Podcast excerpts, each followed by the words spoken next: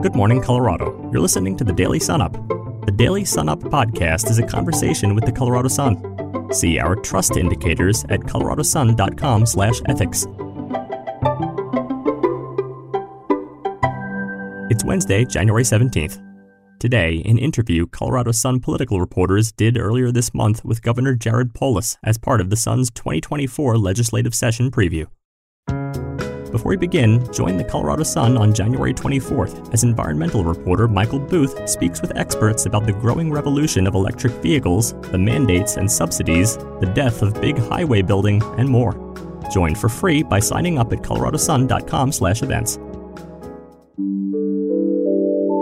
Now, let's go back in time with some Colorado history. Dr. Stanley Biber, born in 1923, transformed Trinidad into what one publication called the sex change capital of the world.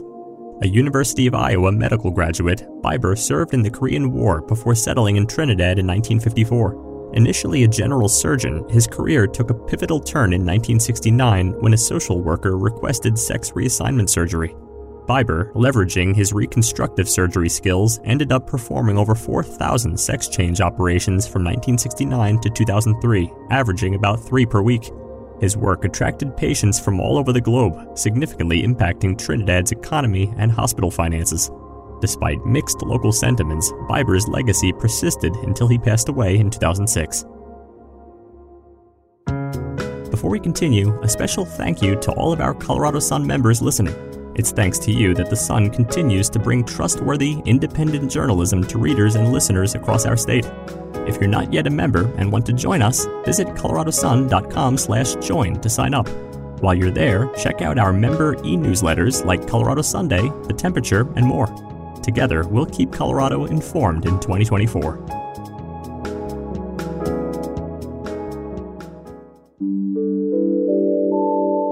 Next, our feature story. So you've talked a big game on housing. Obviously, last year, you know, the the measure that you put forth didn't make it across across the finish line, and you've kind of telegraphed that yeah, some of these things are going to come back. But I guess we haven't gotten too many details on exactly what you plan to bring in the 24 session or, or what you plan to support. So I'm curious if you can kind of provide us with some details as, as we kind of barrel toward this thing. I, I think you're going to see a number of uh, bills that will reduce the cost of housing. Our our uh, calculus is simple. If something reduces the cost of housing, we're for it. If it increases cost for rent or purchase, we are very, very skeptical. Uh, and and will generally uh, be be opposing those efforts. So so there's a lot of things to do in that realm. Uh, many of them have been talked about for years, but I mean, you know, reducing red tape, making it easier to build, uh, transit plan communities. I I think uh, in addition to the cost of living from housing. People are looking, you know, the average Coloradan spends about $1,800 on gas for commuting, for instance. So, can people live closer to jobs? Can there be better public transit? Uh, can there be opportunities to live in transit line communities? So, really looking in holistic a way as possible on how, as we grow as a state, uh, we don't continue to become less affordable, but in fact can become more affordable. And and looking at all those cost drivers, starting with rent and mortgage, but of course that means uh, you know cars, gas, uh, distances traveled. We want people to be able to live closer to work. I mean, being able to have go to soccer games with your kid and after school events is priceless at the end of the day. And too many people are stuck in rush hour commute and, and not able to do those things they love simply because they can't afford to live close to their jobs. So last year's bill got hung up in large part because of this idea that it would have imposed some zoning regulations on local governments. Or any of the bills that that are going to come out of you know the Democratic caucuses or your office this year? Is are they going to do anything like that with zoning regulations? Well, again, I think what you see um, Democrats and Republicans doing in many states, and similar efforts were, of course, led by Republicans in Republican majority states with Montana, where they were able to uh, pass reforms that really lean into private property rights. So, uh, you know, if it's your property and your home, you you have certain rights associated with that, and we want to make sure those aren't trampled upon by government, and that you're able to use those rights, whether it's uh, you know building eh, you know in an area that allows up to three stories, going from two to three stories, renting out a room, accessory dwelling units, whatever it is. Uh, I think that defending property rights is a basic Colorado value, and too often those property rights are infringed upon by government. So I guess I'll take that as a yes, but but do you have any sense of what some of those um, you know impositions or I mean local governments are obviously going to see that this as yeah I mean again it, it's simple. Any anything that makes it lower cost quicker easier to build housing we're for. So I mean you, you know there's many things that can do that. Anything that makes it slower or more expensive to build housing we are very skeptical about uh, opposed. Uh, and, and I don't think you're going to see one bill Jesse if that's what you're asking. I think you're going to see you know 15 or 20 ideas from republicans and democrats and maybe 10 are good and 5 are bad but whatever it is uh, we'll certainly help analyze those and support the ones that reduce the cost of housing reduce red tape reduce bureaucracy lean into personal property rights a basic you know value of mine as a proud capitalist that believes in private property uh, so that's kind of what we will be be focused on this session, and you'll hear more about it, of course, in the state of the state. Um, again, I I'm clear that housing is the biggest expense people un, uh, experience in Colorado, so you can fully expect that the biggest part of our work to save people money will be about housing, and that just flows out of the fact that rent or mortgage is simply the basic, biggest expense that most Coloradans have. So I know there's been talk about accessory dwelling units, and that's something you're really excited about. Senate President Steve Fenberg had said that there was going to be potentially some form of incentive toward helping people do that. Do you can you provide any details about what that policy might look like? You know, again, we love and embrace all those things. I think another key thing is that there is no one silver bullet. It's not like if you do accessory dwelling units, solves Colorado's housing crisis and, and housing is suddenly affordable. But that's a powerful tool. We love them. They're often called mother in law suites, casitas but it enables somebody to have another it, it's great for both i mean you know the owner the homeowner if their lot is big enough they can have an accessory dwelling unit they can rent it out they can get additional income uh, and of course those are the most inherently affordable kinds of units what's happened in our state jesse is the most inherently affordable kinds of housing which tends to be things like accessory dwelling units but also apartments um, and um, uh, you know, uh, duplexes, triplexes, townhomes. Those kinds of homes have been the least likely to have been built over the last decade. And so, while we need housing inventory across the board, and I'm not saying that we don't need more homes um, uh, you know, up for the, on the upper end, that's largely taking care of itself. They have been built, but what has been prevented from being built are many starter homes, homes people can buy two, three hundred thousand dollars, start building rec- equity, and if they are put out for rent, obviously a two or three hundred thousand dollar home is going to have a much more affordable rent than a seven or eight hundred thousand dollar home. Okay, so moving on, kind of past um, zoning requirements or zoning changes that you guys might make statewide. Um, you and I have talked about construction defects legislation. Obviously, the, the building industry sees this as kind of being the silver bullet toward, um, uh, you know, more affordable housing. I know you've said it's not the silver bullet, but Democratic leadership, when we talked to them earlier this week, kind of said that it wasn't part of the main housing package. We know that a bill's coming. Are you involved in that, and is that something you know you remain on board with? Know, I'm supportive of again anything that reduces housing costs, and and absolutely, there's room to do construction uh, defects reform. Again, it is not a silver bullet. None of these are right. It's not like you do ADUs and it solves everything. You do construction defects, it solves everything. You do transit plan communities. That's why I'm really hopeful there'll be a comprehensive look. We have a tax credit package that's already public. That's in our budget document. It's about 120 million. Uh, that helps too. Prop 123 helps. All these things, but um, you you know, you don't just you don't just tweak one thing and it solves something. I mean, uh, and so absolutely, we're very supportive of construction defects reform. Uh, we don't want people to somehow think that that would solve it, but that can help uh, impact which units are for rent and which are for purchase. And obviously, we all, as a basic value, uh, I think Democrats as a whole believe that people should be able to build equity purchases better. We totally get that some people might not have a down payment, might be saving up, might have to rent for a while. A roof over your head is very important, but but the goal is obviously equity building and ownership. And to the extent construction defect stands in the way of that, there's absolutely room. But obviously, we also make sure that the um, ability to build apartments or condos exists in our state, and especially along transit corridors and ways that people can save money with less parking requirements or easy bus or rail access. So obviously, everyone in Colorado can't afford to buy a home. So there are some bills that I know that the Democratic majority plans to bring on rent. One that failed last year, and I'm, I'm hoping you can weigh in on both of these. I don't know if I've ever heard you talk about these specifically, but one would lift the local prohibition on rent control policies. Uh, that one was brought last year; it failed. And then also, there's this so so-called just evictions bill um, that would set new rules for when someone can be evicted from their home and bar kind of re- retaliatory rent increases. Where do you come down on those two policies? Yeah, as I said, I'm very skeptical of anything that would raise rents, and I would I would put those two in that category. Um, whenever you try to add complexity, and again, we haven't been category against it. We did, I think, mediation for some people before they get evicted. But whenever you you change that, you have an upward pressure on rent. Same with rent control. Cities with rent control have the highest rents in the country. Um, you know, and and so we want to go the other way. We want lower rent, and of course, um, I think that the way we do that is we have, of course, more housing. The reason rent is so high is because demand is so high. Colorado is a great place to live, but we've artificially constrained supply, and we need to remove some of those constraints on supply. Uh, and allow especially the most affordable kind of units. Again, we've talked about some of them accessory dwelling units, apartments, uh, multiplexes, shared rooms in, in people's homes. Um, all of these uh, inherently more affordable kinds of housing would help reduce rents. I'm not an economist, so I'm wondering if you can kind of unpack the, your position on rent control a little bit, right? Because I think the rent control policies are often enacted in, in cities and, and counties, right, where the rent is already high, high to prevent them from getting higher. So how do you see a rent control policy contributing to, to high rent?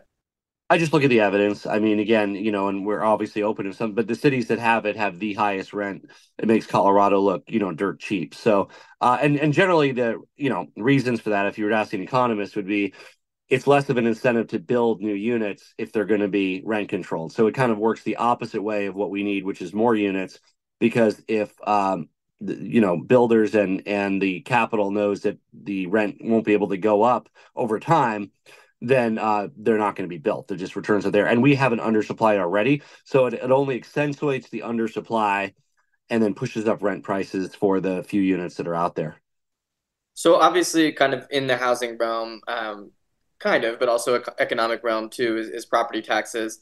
HH failed. Obviously, special session passed. Uh, during the special session, there was a one-year bill passed, kind of one-year relief. Um, I know that there's is a, a, a, task force now working on a long-term property tax solution, but one thing that, that some folks have talked about is a progressive property tax solution where uh, people with higher value properties would be charged more and lower uh, value properties would, would maybe get a bigger break or not be charged quite as much. I wonder if that's something that you'd be supportive of uh, if that came out of the the task force. Well, I, I think what we did in a special session is we absolutely gave a bigger break to lower value property. We we basically reduced every the taxable portion of every property by fifty five thousand dollars. So if you had a four hundred thousand dollar home, you're going to be paying taxes on three hundred and forty five thousand dollars of that four hundred thousand home. If you have a two million dollar home, you're paying taxes on one point you know nine uh uh 1.945 so i mean the, the tax break was built that way. There was a slight rate reduction as well. I absolutely think rate reductions have got to be part of it but we're very open to uh whether they continue that 55,000 or or or or you know make it 60 or 70,000 whatever it is. I I think knocking that dollar value off the home helps as long as it's accompanied by a rate reduction. I think you'll see most of us kind of waiting to see what this uh, what the bipartisan commission does, Jesse. And uh, you know, I I know they're just starting their work, and I think they will be coming out in March, and uh, I'll be happy to you know analyze it and, and take a look at what they have to say. Yeah, I mean, I guess I know that the legislature has limited tools in terms of property taxes, right? And if they want to make it progressive, one of the ways to do it is to do those um, value reductions or value exemptions. I don't know if you can legally set rates for different value homes, but I guess, I mean, do you envision a long-term property tax solution really being passed by the legislature? It seems like it would have, be, have to be something that would go to voters in 2024, 2020. Yeah, I mean, I don't think we constrained. I don't think we constrain that bipartisan bipartisan commission one way or the other. I mean, I think that they can look at what the legislature can do, but um, if there's something the legislature wants to put in the ballot, we're happy to look at that too. Um, I'm for a lower rate, to be clear. I mean, if they want to do a little bit of dollars off, we're fine with that. But we fought for the lower rate. We really want a lower rate. Uh, obviously, homes that are two million dollars pay a lot more property taxes than homes that are five hundred thousand dollars. So, um, I, I think the, the the problem is uh, the values went up um, a lot more than ever before. It's not necessarily a problem we're likely to have again in, with the next assessment period. It's kind of a a, a bit of a, a, a, unfortunate timing with the repeal of Gallagher and then the biggest two year increase, I think, in Colorado history. It's an average of 40%. I think we got that 40% increase down to about an 18% increase over the two year period, which still outpaced inflation, which maybe was around 12%, but it's a lot closer. So I'm for any way that we can reduce property taxes. I think uh, a rate cut has got to be part of it, but uh, we're not saying that needs to be the whole thing.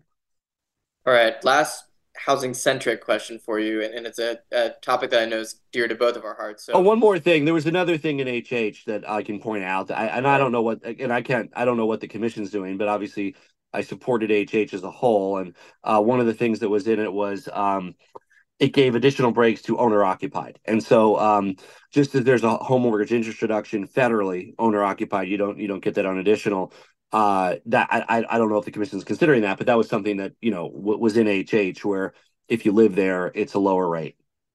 Yeah, and we'll, we'll talk a little bit about that with Senator Hansen when he jumps on in the next segment.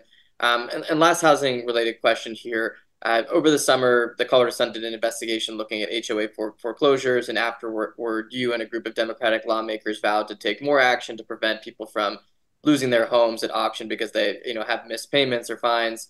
Um, what updates can you provide on the work in this area? You guys promised big change, but I, I just haven't heard too much about what what might be coming this session. Yeah, I mean, again, you know, you're asking about uh, bills we haven't seen yet, Jesse. So obviously, um, you know, I I think there likely will be bills in that area.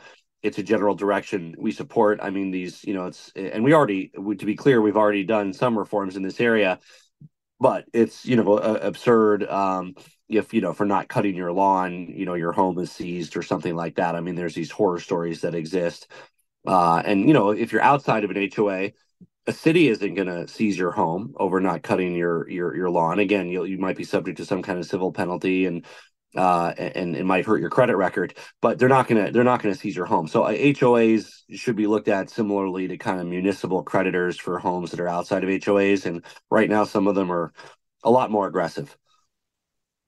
Um, a recent press conference, I kind of uh, asked you about this, but there is some talk about a new some new transportation funding this year, and that might potentially include include a new funding source, whether that's a fee or uh, some kind of tax increase.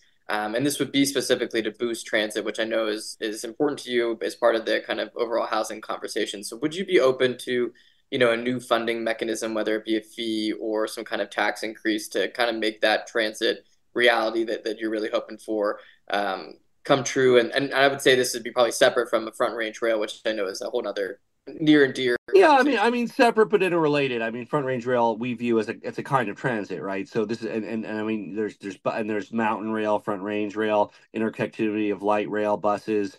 Uh, there's a lot to that piece.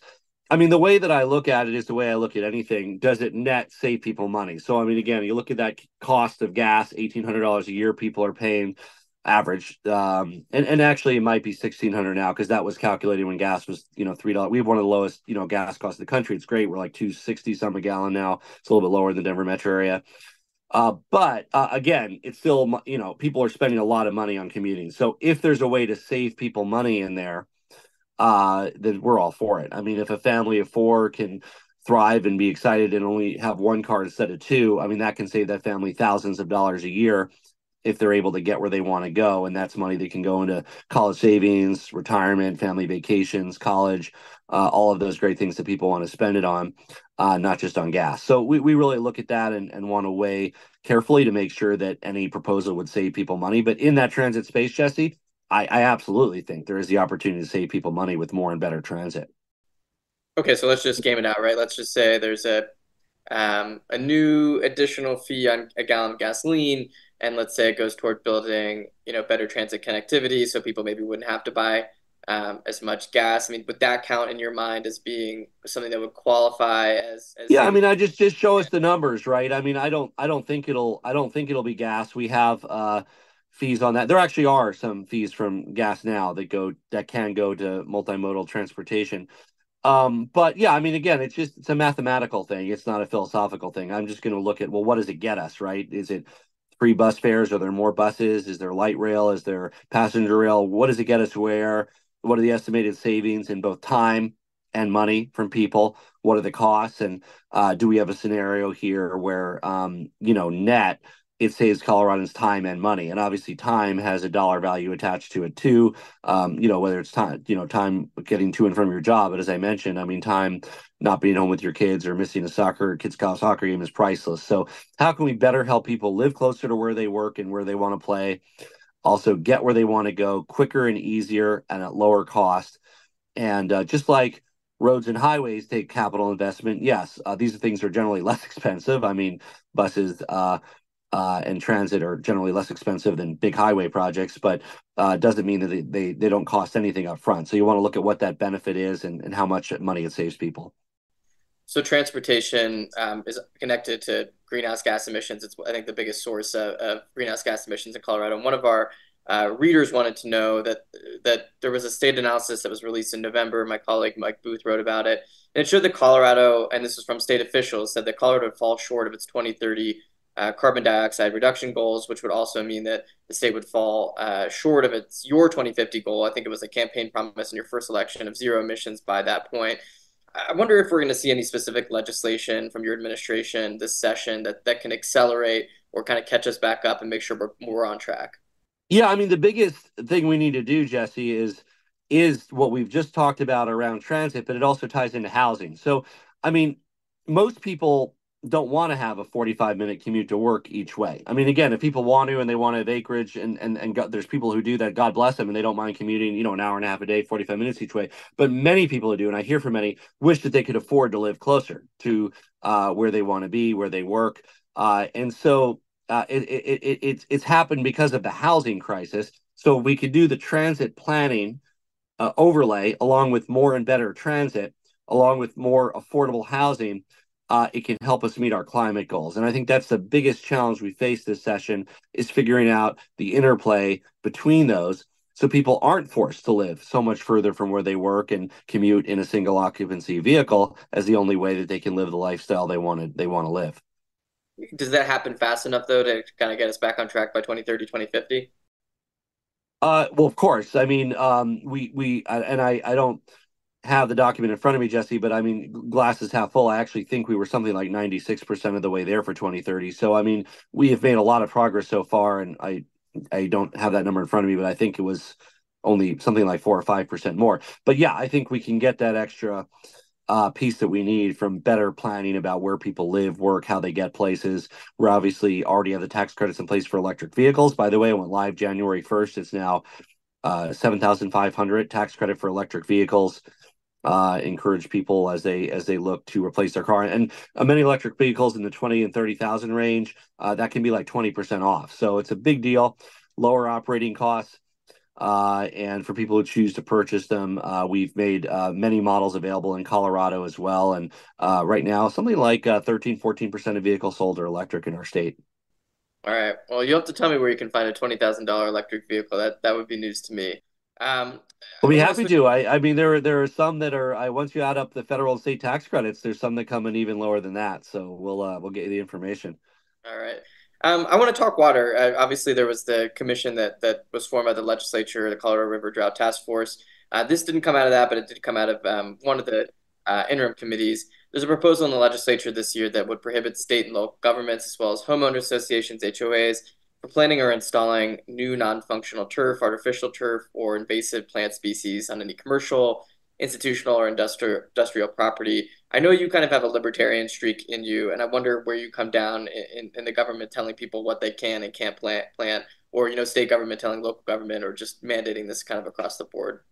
Well, we are taking a hard look at what the state does. I believe in leading by example. So, uh, we of course have an executive order in this area. We are reducing our state water footprint. Uh, we uh, have a lot of uh, uh, land and, and, operations, and uh, we want to show the way in, in, in reducing uh, the use of, of turf and moving towards Colorado scaping. I also uh, signed a bill last session that prevents HOAs from requiring water intensive landscaping. Um, they they if if residents of HOAs want to do zero scaping, they have to have that option. Um, so I think you see a lot of exciting things happening in Aurora, uh, also leading the way on new uh, water efficiency codes. Um, it also factors into, frankly, this housing discussion that we're having because the type of housing that we're envisioning more of is not only more affordable and closer to work, but also far more water efficient than continuing to move further and further out, longer commutes, less water efficiency, less energy efficiency. So, uh, water efficiency is very consistent with our goals around making living and uh, housing in Colorado more affordable as well. Okay, in the couple minutes that we have left here, I want to hit a few uh, big topics.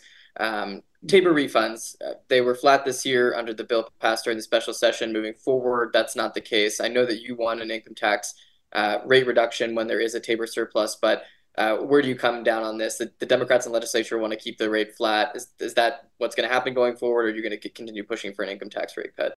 Yeah, I mean, we would, we would, you know, we need there to be an income tax cut for us to be able to negotiate anything else. That's kind of the starting point. Is is we want there to be an income tax rate cut.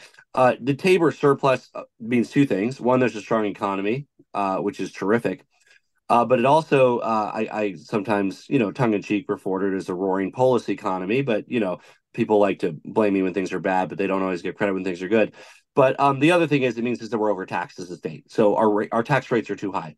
Whether it's property tax, income tax, sales tax, they all should be lower because uh, we have this huge surplus. So I mean, you know, and again, if Democrats want to make the case to go to the voters to use some of it for schools or housing, and they've done that successfully with Prop One Two Three as an example you put that on the ballot, voters consider it. Um, you know, I've uh, supported some of those in the past. That's fine, but I'm not supportive of there being uh, an enormous surplus. It simply means it's a signal that rates are too high, and the state legislature or the voters we've had we passed two permanent uh, income tax cuts. I supported both of them. Uh, widely popular, you know, majorities of Democrats, Republicans, Independents all supported uh, the income tax rate reduction to 4.4 percent. It was 4.63 percent when I came in. We've cut it twice. And, uh, and and with regard to the Tabor, it would more likely be a temporary income tax rate cut. But we're for temporary, permanent, whatever uh, can pass the legislature or go through the votes of the vote of the people. Okay, I mean, I've heard you talk about the income tax rate uh, cut a few times, but the legislature keeps making income tax, uh, the the Tabor refund. Well, we've cut it. We've cut it twice so by vote of the people. We've cut it twice by vote of the people. Uh, I'm, you know, we can cut it through the legislature or the people. I mean, whoever it's, it, you know, it just it needs to be cut. Uh, so obviously, our our preference is always to work with the legislature. Uh, and and and and we're not, you know, greedy in the sense saying that, oh my gosh, the by the way, if you cut, if you if you use the entire Tabor surplus and cut income taxes, I think you'd be in the 3.9 range. We, would actually be below 4%. Uh, but we're, we're happy to take a more modest income tax rate cut uh, in exchange for, you know, whatever else people want to do with other parts of the surplus, such as a one-tier refund mechanism. Okay. Um, and last question here. In 2024 is going to be crowded ballot in terms of ballot measures. Uh, and I'm wondering where you're going to come down on, on two areas. One is going to be uh, a measure that will enshrine abortion access in the state constitution, lift the state ban on, on government dollars being used to pay for abortions. I, am assuming you're supporting that. Is that something you, you plan on campaigning for?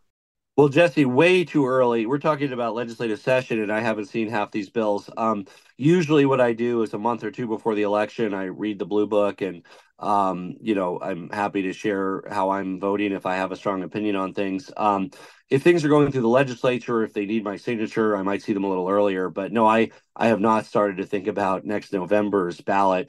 Uh, we obviously will be, you know, reading a lot of bills this session and focus on that. Of course, I'm pro-choice, always have been, uh, and and um, you know, we'll we'll be happy to look at uh, whatever comes down for November. Okay, and then quickly, uh, you might have the same answer to this, but Kent Thiry has put forward this this series of ballot measures that would change the election system in Colorado uh, in terms of uh, open primaries, ranked choice voting, getting rid of um, vacancy committees, and then also making uh, all people gather signatures to get on on the ballot. Where are you at on those concepts? Uh, just well, I, you know, I've I've um, I've said positive things about some of those concepts, but again, in terms of any ballot initiatives, I will uh, you know, look at them a couple a month or two before the election. Uh, as far as I know, these things aren't even on the ballot, Jesse. So I mean, I they're very speculative at this point, and and you know things change in the titling board and all that sort of thing. So I I uh, don't expect I will be looking at those between now and you know June uh, when we when we figure out you know the bills we're going to sign. All right. Well, thank you so much, Governor. I really appreciate. To watch the whole event, which included interviews with legislative leaders, visit the Sun's YouTube page. You can find a link in the episode notes. Finally, here are a few stories that you should know about today. Owning a pet in Colorado is taking an ever bigger bite out of home budgets, and the problem extends across the country. One analysis ranked Colorado 37th in annual expenses for dog ownership at nearly $1,600, including food, pet insurance, veterinarian office visits, and vaccines, plus spay neuter procedures. While precise costs can vary from one zip code to another, virtually all the analysis and surveys done on pet care show that expenses are rising. Visit coloradosun.com to see more of the Sun's High Cost of Colorado series. A pair of sugar beet and corn farmers are taking on the oil and gas industry and the state's biggest utilities over the issue of pipeline safety. Mark and Julie Nygren have been pushing the Colorado Oil and Gas Commission to pass new safety rules, and now the commission appears poised to do just that. Pollution from a leaking pipeline led to the destruction of the Nygrens' home and the loss of most of their belongings, sparking the couple's safety push. The Federal Office of Pipeline Safety said there are more than 45,000 miles of pipelines in Colorado. Nebraska is moving to build a major canal that will take water from the drought depleted South Platte River on Colorado's northeastern plains and deliver it to new storage reservoirs in western Nebraska. The project elicited controversy when it was announced last year, but the conflict appears to have subsided, at least for now. With $628 million in cash from its state legislature, Nebraska has begun early design work. It's also holding public meetings outlining potential routes for the canal and reservoirs and has made at least one land purchase in Colorado. For more information on all of these stories, visit our website, coloradosun.com. And don't forget to tune in again next time. The Colorado Sun is nonpartisan and completely independent. We're always dedicated to telling the in depth stories we need today more than ever. And the Sun is supported by readers and listeners like you. Right now, you can head to coloradosun.com and become a member, starting at $5 per month. And if you bump it up to $20 per month, you'll get access to our politics newsletter, The Unaffiliated, as well as our outdoors newsletter, The Outsider, and our new health and environment newsletter, The Temperature. All three exclusive newsletters delivered to your inbox every week.